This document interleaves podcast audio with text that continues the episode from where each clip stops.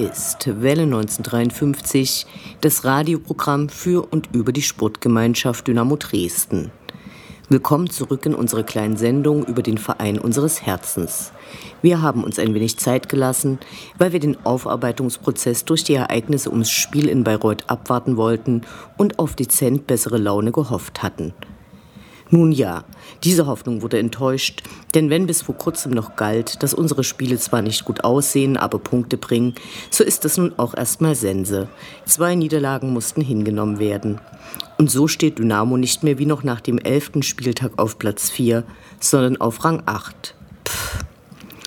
Viele Pfiffe gab es dafür für die Mannschaft und es hat eine gewisse Gereiztheit eingesetzt, wenn man nach 14 Spieltagen noch immer vom Cheftrainer hören muss, dass die Mannschaft sich erst noch finden müsse. Dahinter ließ auch das Interview von Ralf Becker vor dem Mannheim-Spiel kein gutes Gefühl, auch wenn die nötige Kontinuität, von der er sprach, schon etwas ist, wonach sich Dynamo-Fans potenziell sehnen. Allerdings gab es um seine Verlängerung nach dem Abstieg viele Diskussionen und er hat mit dem jetzigen Cheftrainer alles auf eine Karte gesetzt, sodass seine Kontinuität vielleicht etwas anderes meint als die von uns gewünschte. Wurde Dynamo von vielen vor Saisonbeginn als möglicher Aufsteiger gehandelt, wurde dieser Plan nun energisch als Wunschdenken gecancelt. Die verfrühte Winterpause wegen der zu boykottierenden WM naht mit großen Schritten. Drei Pflichtspiele und einmal Sachsenpokal gibt es noch als Möglichkeit für die erste Mannschaft, um unsere Gefühlslage für die nächsten Monate zu verbessern. Ihr hört die 158. Ausgabe von Welle 1953. Mein Name ist Anne Vidal, sportfrei.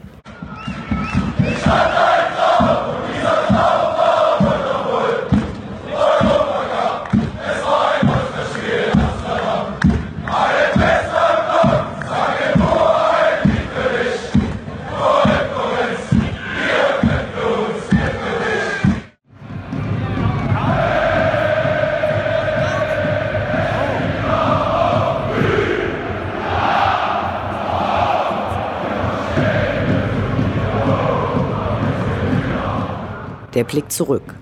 Was ist passiert? Was war großartig? Was hätte nicht geschehen dürfen?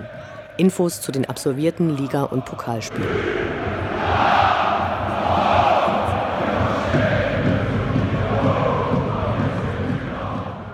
Vierzehnter Spieltag, 29. Oktober, Sonnabend 14 Uhr, Waldhof Mannheim gegen die Sportgemeinschaft Dynamo Dresden.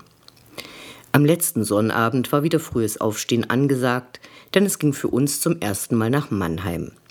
Zwar waren die Waldhöfer schon in der Saison 2021 als Gegner der Schwarz-Gelben angetreten, damals wurden aber, auch ein Wort, welches sich erst seit reichlich zwei Jahren in unserem Wortschatz findet, pandemiebedingt keine Fans zugelassen. Nun war es also soweit.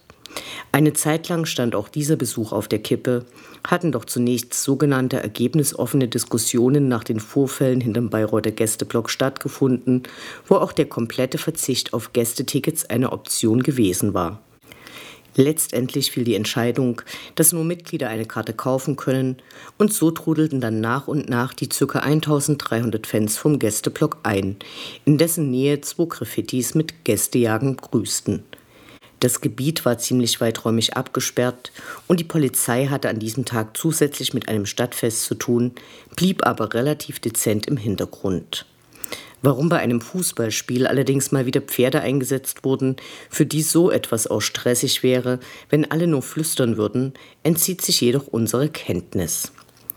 Ein Mitarbeiter des Mannheimer Fanprojektes konnte zu den Gegebenheiten vor Ort befragt werden und wusste für uns viel Interessantes zu berichten. Die letzten, die dort die Toiletten zerstört hatten, waren die Fans aus Essen gewesen. Für die anstehende Partie zeigte er sich sehr entspannt. Vor zwei Jahren hatte es einen Wechsel an der Spitze des für Fußballspiele zuständigen Polizisten gegeben, der sich mit seinem Metier auskennt und deshalb auch keine besonderen Maßnahmen veranlasst hatte und also kein Vergleich mit zum Beispiel Freiburg wäre. Das Catering im Gästebereich sei dasselbe wie im Heimbereich, auch das ist ja nicht unbedingt Standard, werden doch die angereisten Fans oft nicht besonders gut versorgt. Nun denn, rein ins leicht heruntergekommen anmutende Stadion in der Oststadt Mannheims. Hinterm Block wurde in kleinen Holzbuden wie auf dem Weihnachtsmarkt Essen und Getränke verkauft. Einzig die halb heruntergelassenen Gitter verrieten, dass es um ein gefährliches Fußballspiel ging. Essenstechnisch ließen sich die Mannheimer nicht lumpen. Neben einer gut aussehenden Currywurst und wirklich exzellenten Pommes gab es auch zwei rote Würste im Brötchen. Schön scharf. Dynamo hatte viel weniger Karten gekauft, als Mannheim freigegeben hatte, und so wurde direkt der mittlere Bereich des großzügig zur Verfügung gestellten Platzes in den Stehblock umfunktioniert. Der Stehplatzbereich blieb leer. Einige, die es etwas ruhiger angehen lassen wollten, saßen am Rand. Lustig an der Architektur des Stadions ist deren VIP-Bereich, der sich nicht wie sonst üblich an der Mittellinie weit über den anderen Gästen befindet, sondern für den neben der Haupttribüne ein kleines Haus gebaut worden war, was aus zwei oder drei Containern mit einem angebauten Glasbalkon zu bestehen schien. Hier war die Architektur der Wahrheit sehr nahe. Die Leute im VIP interessiert der Fußball meist nicht besonders, deshalb brauchen sie auch keine Sicht aufs Feld. Das wird sich sicher ändern deren Hauptinvestor Beetz 2016 eingestiegen, im gleichen Jahr die Profimannschaft ausgegliedert und 2018 auch noch zum Präsidenten gewählt, hat bereits angekündigt, an einem anderen Ort ein neues Stadion für 60 Millionen zu finanzieren. Alter. Zu Beginn der Partie zeigten die Ultras Mannheim eine schlichte Choreo mit einem Banner In der Kurpfalz daheim wirst du immer das Größte sein. Who the fuck cares about the Kurpfalz? Wir nicht, egal. Dazu schwang der ganze Block blaue Fahnen bei einer doch beeindruckenden Mitmachquote, und zwar nicht nur zu Beginn. Zum Spiel. Es war ein Kraus, aber das habt ihr ja selbst mitbekommen. Eine Entwicklung der Mannschaft in eine positive Richtung scheint derzeit nicht gegeben. Auch Wechsel wie auf der Torwartposition brachten nichts. Und so verlor Dynamo erneut ein neuer Chor und immerhin, das ist doch was. Unendlich sind die Weiten des Universums der Sputtgemeinschaft Dynamo Dresden. Alles rund um die SGD.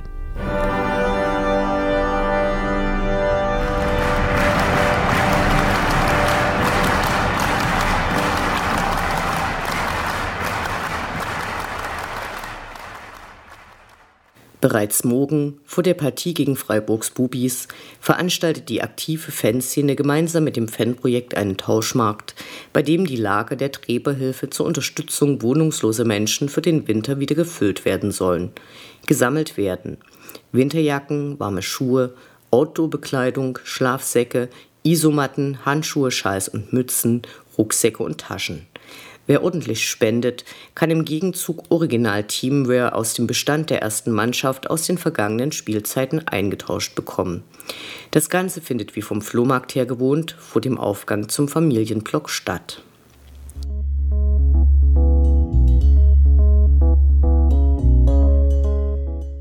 Kommen wir nun zu einem literarischen Ereignis im Dynamo-Kosmos. Am Donnerstag, dem 10. November 2022, wird um 19 Uhr eine Buchvorlesung mit dem Titel Ich werde rennen wie ein Schwarzer, um zu leben wie ein Weißer von Christian Evers stattfinden.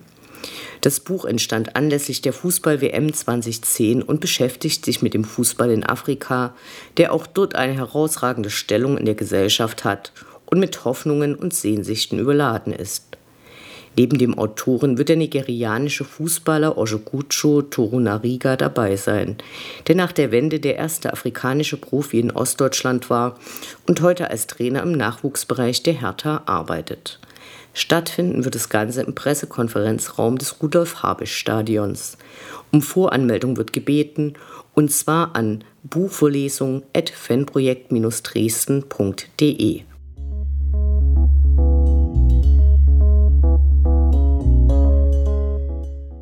Einen Tag später, am 11. November, gibt es im Restaurant Rausch ein Gespräch mit dem Titel Faulspiel mit System. Eingeladen ist der renommierte Fußballjournalist und Buchautor Ronny Plaschke, der zur Fußball-WM in Katar sprechen wird. Das Rausch findet sich auf der Bürgerstraße 36 in Pieschen. Los geht's 18 Uhr. Auch hier wird um vorherige Anmeldung gebeten. Wir packen euch den Link in die Shownotes.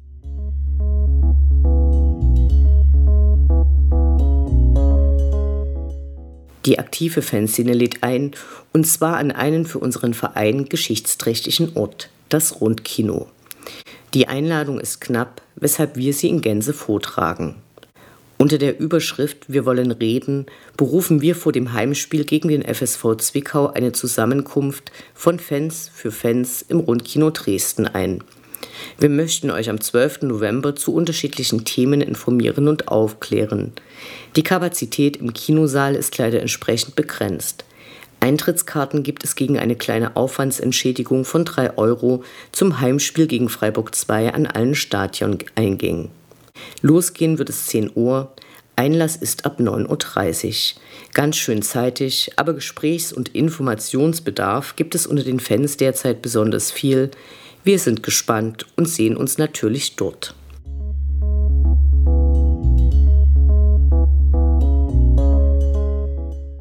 Ende November, genauer gesagt am 26. findet die diesjährige Mitgliederversammlung statt. Auf der Tagesordnung stehen jede Menge Punkte. Einer der wichtigsten dürfte die Wahl des neuen Aufsichtsrates für die kommenden drei Jahre sein. Hierzu gab es bereits zwei Vorstellungsrunden der Kandidaten, die durchaus aufschlussreich waren. Der Verein hat diese filmisch dokumentiert und allen Mitgliedern zum Nachschauen zur Verfügung gestellt.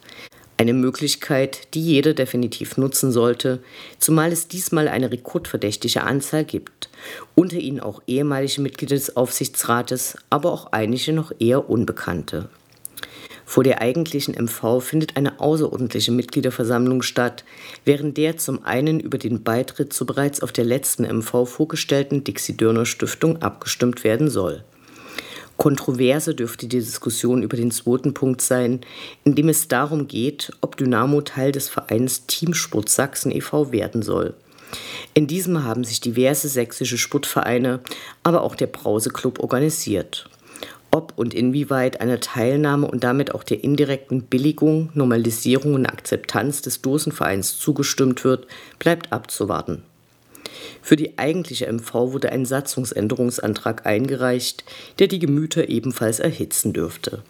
Mit diesem soll die im letzten Jahr in die Satzung aufgenommene Regelung, dass die Vereinskleidung und Merchandise, der durch den Ausstatter geliefert wird, das Vereinslogo in seiner korrekten Farbgebung tragen muss, wieder aufgeweicht werden. Ziel der Antragsteller ist es, für Merchandise-Produkte auch das stilisierte Dynamo D in monochrome Farbgebung einsetzen zu können. Dazu erwarten wir erheblichen Diskussionsbedarf zum sportlichen Geschehen.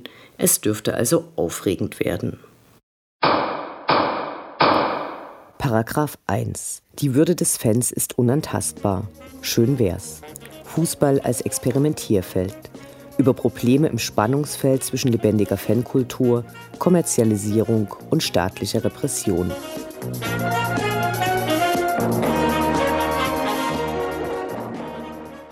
Einer der Gründe, warum Welle 1953 eine längere Sendepause hatte, war meine schlechte Laune nach dem Auswärtsspiel in Bayreuth.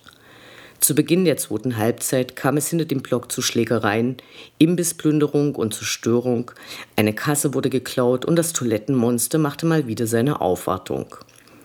Bayreuth, die unter Ex-Geschäftsführer Michael Born auf Willkommenskultur gesetzt hatten, waren zu Recht angepisst.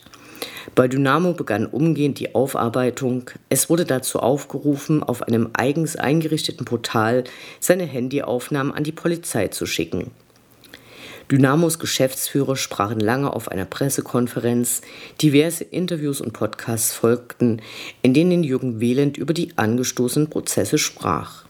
Nichts Neues unter der Sonne, auch wenn die Vereinsprotagonisten das natürlich glauben machen wollen. Ebenso gewohnt sind die Kommentare des Nicht-Fußballumfelds, die wie immer ihr Unverständnis äußern und sich nicht vorstellen können, was es alles so gibt. Nervig, aber geschenkt. Die schlechte Laune kommt daher. Kaum ein Medium verzichtete darauf, die Ausschreitungen rund ums türkische Spiel mit der Relegation um Kaiserslautern und jetzt Bayreuth in einen Topf zu werfen. Das eine fand mit einer verpatzten Polizeistrategie außerhalb eines Fußballstadions und damit außerhalb des Einflussbereichs des Vereins statt. Ausmaß und Verantwortlichkeit einer ungeheuren Menge von Tränengas in die Fußballfans sind bis heute nicht aufgeklärt. Bei der Relegation flog aus dem K-Block Pyro aufs Spielfeld und in Bayreuth, wie zu Beginn erwähnt. Der Block war längst wieder voll, denn die zweite Halbzeit war angepfiffen. Lücken auf den Rängen gab es kaum. Es waren also recht wenige der 3500 Gästefans, die sich hinter dem Block diverse Auseinandersetzungen lieferten und die Toiletten zerstörten. Aber gut, Differenzierung lässt sich schlechte skandalisieren und ist auch anstrengend. Was mich so richtig nervt, sind die Dynamo-Fans, die im Überschwang der Empörung, die gerade die mentale Grundhaltung vieler zu sein scheint, absurde Forderungen für die Behandlung von Auswärtsfans stellten. Das reichte von prinzipiell keine Toiletten anbieten, sollen die doch schauen, wo sie hinpissen, zu den altbekannten Forderungen nach personalisierten Tickets, der Abschaffung der Auswärtsdauerkarten, noch mehr Überwachung durch die Polizei, Videos auf Toiletten, lebenslange Stadionverbote bis hin zu absurden Gewaltfantasien gegenüber den mutmaßlichen Tätern. Als Fußballfan ist man einer enormen Überwachung unterworfen. Meist wissen die Vereine ohnehin, welche Fans Tickets gekauft haben, wenn dies nämlich online passiert und eventuell auch noch vorausgesetzt wird, dass man Mitglied ist. Insofern ist auch die Forderung nach einer Abschaffung der Auswärtsdauerkarte ein großer Quatsch. Hierfür müssen nämlich vor Beginn der Saison Daten hinterlegt werden. Die Eintrittskarten werden mit einem vorab geschätzten Preis in zwei Halbjahreskarten bezahlt und die Mitgliedsnummer wird für weitere Ticketverkäufe gesperrt absolut unklar, was eine Abschaffung dieses Tickets, die auch nicht neu ausgegeben werden, bringen sollte. Auch die populistische Futterung, dass man diesen Assi-Fans eben keine Toiletten zur Verfügung stellen sollte, hackt's. Wir sind uns einig, dass das Zerstören von Klos großer Mist ist. Aber in großen Teilen der Welt ist das Fehlen sanitärer Anlagen ein Riesengesundheitsproblem. Hier soll sowas zur Strafe eingesetzt werden. Vielleicht können sich die Leute, die solche Futterungen stellen, mal kurz überlegen, dass sie tausenden Fans die Notdurft verbieten wollen, weil einige an Ausschreitungen beteiligt sind. In Halle hatte man das ja so gelöst. Toiletten zugeschraubt, bei 30 Grad ohne Schatten ein paar Dixies hingestellt, seht zu, wie ihr klarkommt. Natürlich hat niemand außer dem örtlichen Sanitäranbieter ein Interesse an kaputten Toiletten, aber damit allen ein menschliches Grundbedürfnis verweigern zu wollen, what? Ebenso die Forderung nach noch mehr Überwachung auch bei der Anreise. Es ist schlicht absurd, sich als erwachsene Frau damit beschäftigen zu müssen, ob man bestimmte Verkehrsmittel zu bestimmten Zeiten benutzen und wie man an einem Stadion ankommen darf. Der Zwang zu Shuttlebussen gehört auch einfach abgeschafft. Es gab schon Fälle, da wurden Leute in Shuttlebusse gezwungen, verpassten im Anschluss ihren Zug und durften sich ein Hotel suchen. Auch Unfälle gab es schon, weil Leute durch die Polizei in einen Fanmarsch gezwungen wurden, anstatt in die andere Richtung zu ihrem Auto gehen zu dürfen und dann im Dunkeln stürzten. Zur Überwachung. Die Polizei hat sich fürs Dynamo-Stadion bessere Kameratechnik gewünscht und bekommen. Es gibt nun vor dem K-Block und den angrenzenden Ecken Fangnetze. In Bayreuth waren zwei Drohnen über dem Gästeblock unterwegs, obwohl es immer wieder Urteile gibt, die sowas untersagen. Die neueste Forderung, diesmal von Jürgen Wehland, dem kaufmännischen Geschäftsführer Dynamos, ist, Zitat, aufzustehen, die Augen aufzumachen, die Stimme zu erheben. Sowas kann nur jemand futtern, der noch nicht 90 Minuten in einem dicht gefüllten Gästeblock nach sieben Stunden Anreise verbracht hat. Da bekommt man nämlich gar nicht wirklich mit, was zehn Meter neben oder hinter einem passiert. Und die Stimme zu erheben erscheint auch etwas weltfremd, wenn es da um Ausschreitungen ging, wo die Polizei alle Hände voll zu tun hatte. Hätte bestimmt alle stark beeindruckt. Und ich möchte jetzt wirklich keine dummen Kommentare bekommen, mich hier vor Verantwortung zu drücken oder ignorant zu sein. Die Möglichkeit von Menschen, sich gleichzeitig unterschiedlichen Aufgaben zu widmen, ist begrenzt. Und es ist nicht nur moralisch fraglich, ob nun auch die reine Anwesenheit bei einer Partie zum Handeln verpflichtet, selbst wenn es den Fans gäbe, die aus der Handlung heraus Geld bezahlt zu haben, ansonsten aber eigentlich gar nichts müssten, dieser Aufforderung nachkommen. Fans übernehmen aber freiwillig und ganz besonders bei Dynamo eine ganz andere Verantwortung. Die Unterstützung der Mannschaft, deren Leidenschaft einen nicht unbeträchtlichen Ruf des Vereins ausmacht, nachdem die internationalen Erfolge dann doch länger her sind. Der Fußball soll in 90 Minuten gesellschaftliche Probleme lösen, die überall vorhanden sind. Wenn es helfen würde, sich an den Kopf zu greifen, würde ich mir die Hand an der Stirn festkleben.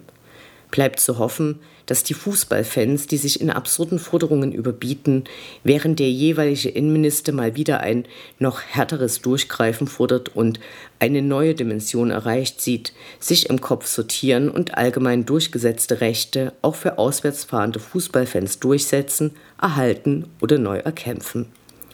Deshalb nochmal die Bitte an diskussionsfreudige Dynamo-Fans. Es ist okay, etwas Scheiße zu finden, aber nicht alle dafür zu verurteilen und irgendwelchen Quatsch zu fordern. Damit füttert man am Ende die Eventisierung des Fußballs und auch meine schlechte Laune. Ausrufezeichen! Ausrufezeichen!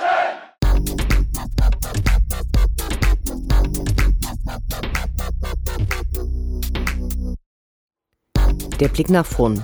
Die nächsten Spiele, die nächsten Termine. Hoffnung und Zuversicht. Niederlage oder Ufter.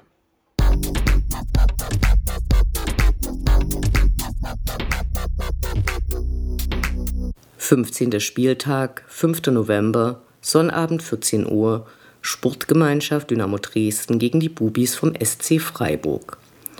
Ein neuer Gegner kommt in die Stadt. Die zweite Mannschaft des SC aus Freiburg musste bisher noch nie gegen die SGD ran. Die Hardfacts sind offensichtlich. Freiburg ist für seine exzellente Nachwuchsarbeit bekannt. Dieses Jahr kam Claudio Kammerknecht von denen zu uns. Nach einem als todesmonatswürdigen Treffer hat er zwar auch schon ein Eigentor erzielt, trotzdem einer der Lichtblicke unserer Mannschaft. Zurück zum Gegner. Nun sind sie die zweite Saison in der dritten Liga. Derzeit stehen sie auf dem Relegationsplatz, der für sie völlig wurscht ist, weil sie eh nicht aufsteigen dürfen. Wir wiederholen uns da gerne. Zweite Mannschaften haben in der dritten Liga nichts zu suchen. Dabei kann man nicht mal hoffen, dass sie dadurch weniger ernsthaft rangehen, denn kämpferischer Wille war auch bei Dynamo, die aufsteigen könnten, in den letzten Partien leider Mangelware. Gästefans sind kaum zu erwarten, nur rund 50 sind angekündigt. Erst in der Folgewoche will die Ultraszene Freiburg erstmals Support bei dem Reserveteam durchziehen. Was uns bleibt, ist die Hoffnung, einen atmosphärisch hoffentlich nicht allzu trostlosen Kick zu sehen und dass das, was der Trainer erzählt, auch mal stimmt, wahr wird oder irgendwas davon. Außerhalb des Stadions werden Ultras und K-Block zusammen mit dem Fanprojekt Warme Wintersachen für die Träberhilfe sammeln und an den Stadioneingängen wird es die Eintrittskarten für die Gesprächs- und Informationsrunde mit den Ultras im Rundkino geben. 16. Spieltag, 8. November, Dienstag 19 Uhr, SV Wien Wiesbaden gegen die Sportgemeinschaft Dynamo Dresden.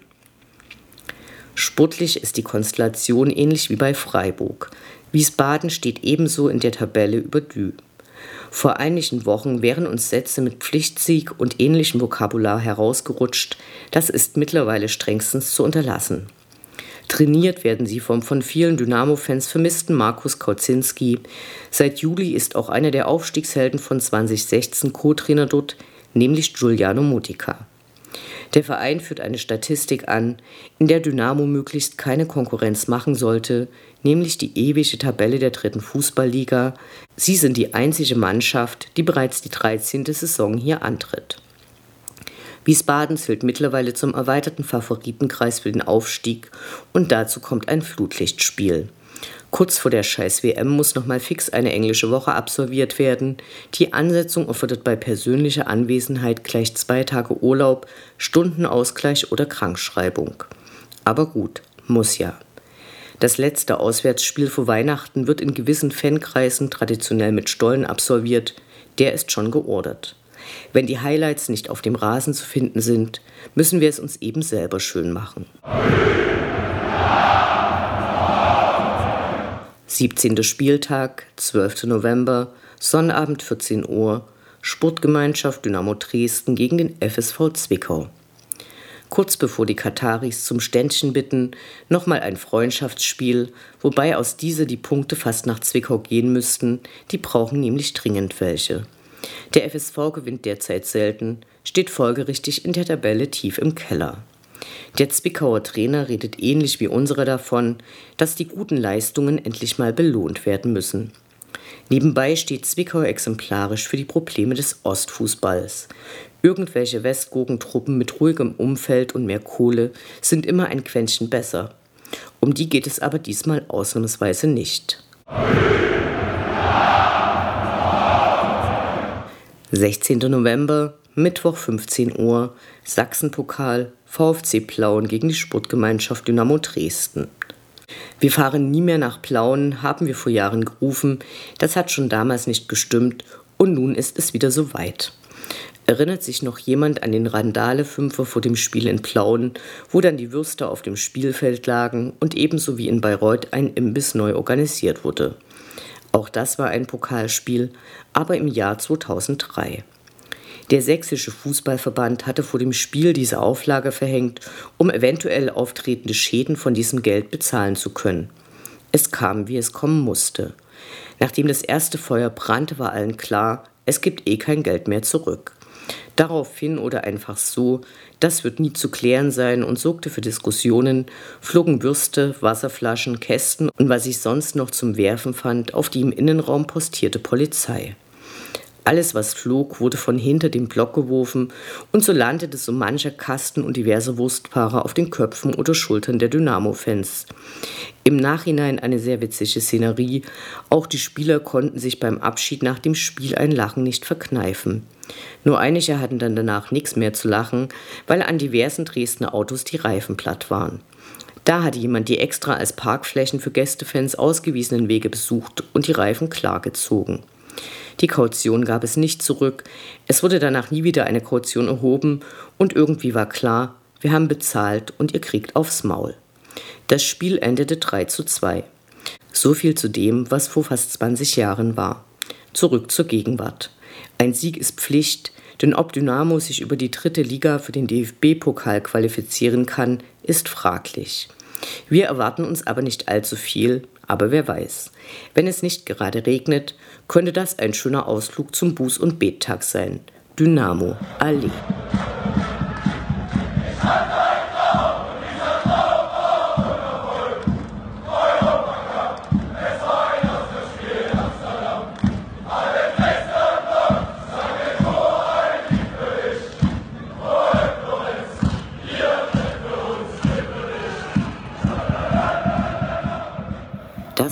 Welle 1953 das Programm für und über die Sportgemeinschaft Dynamo Dresden.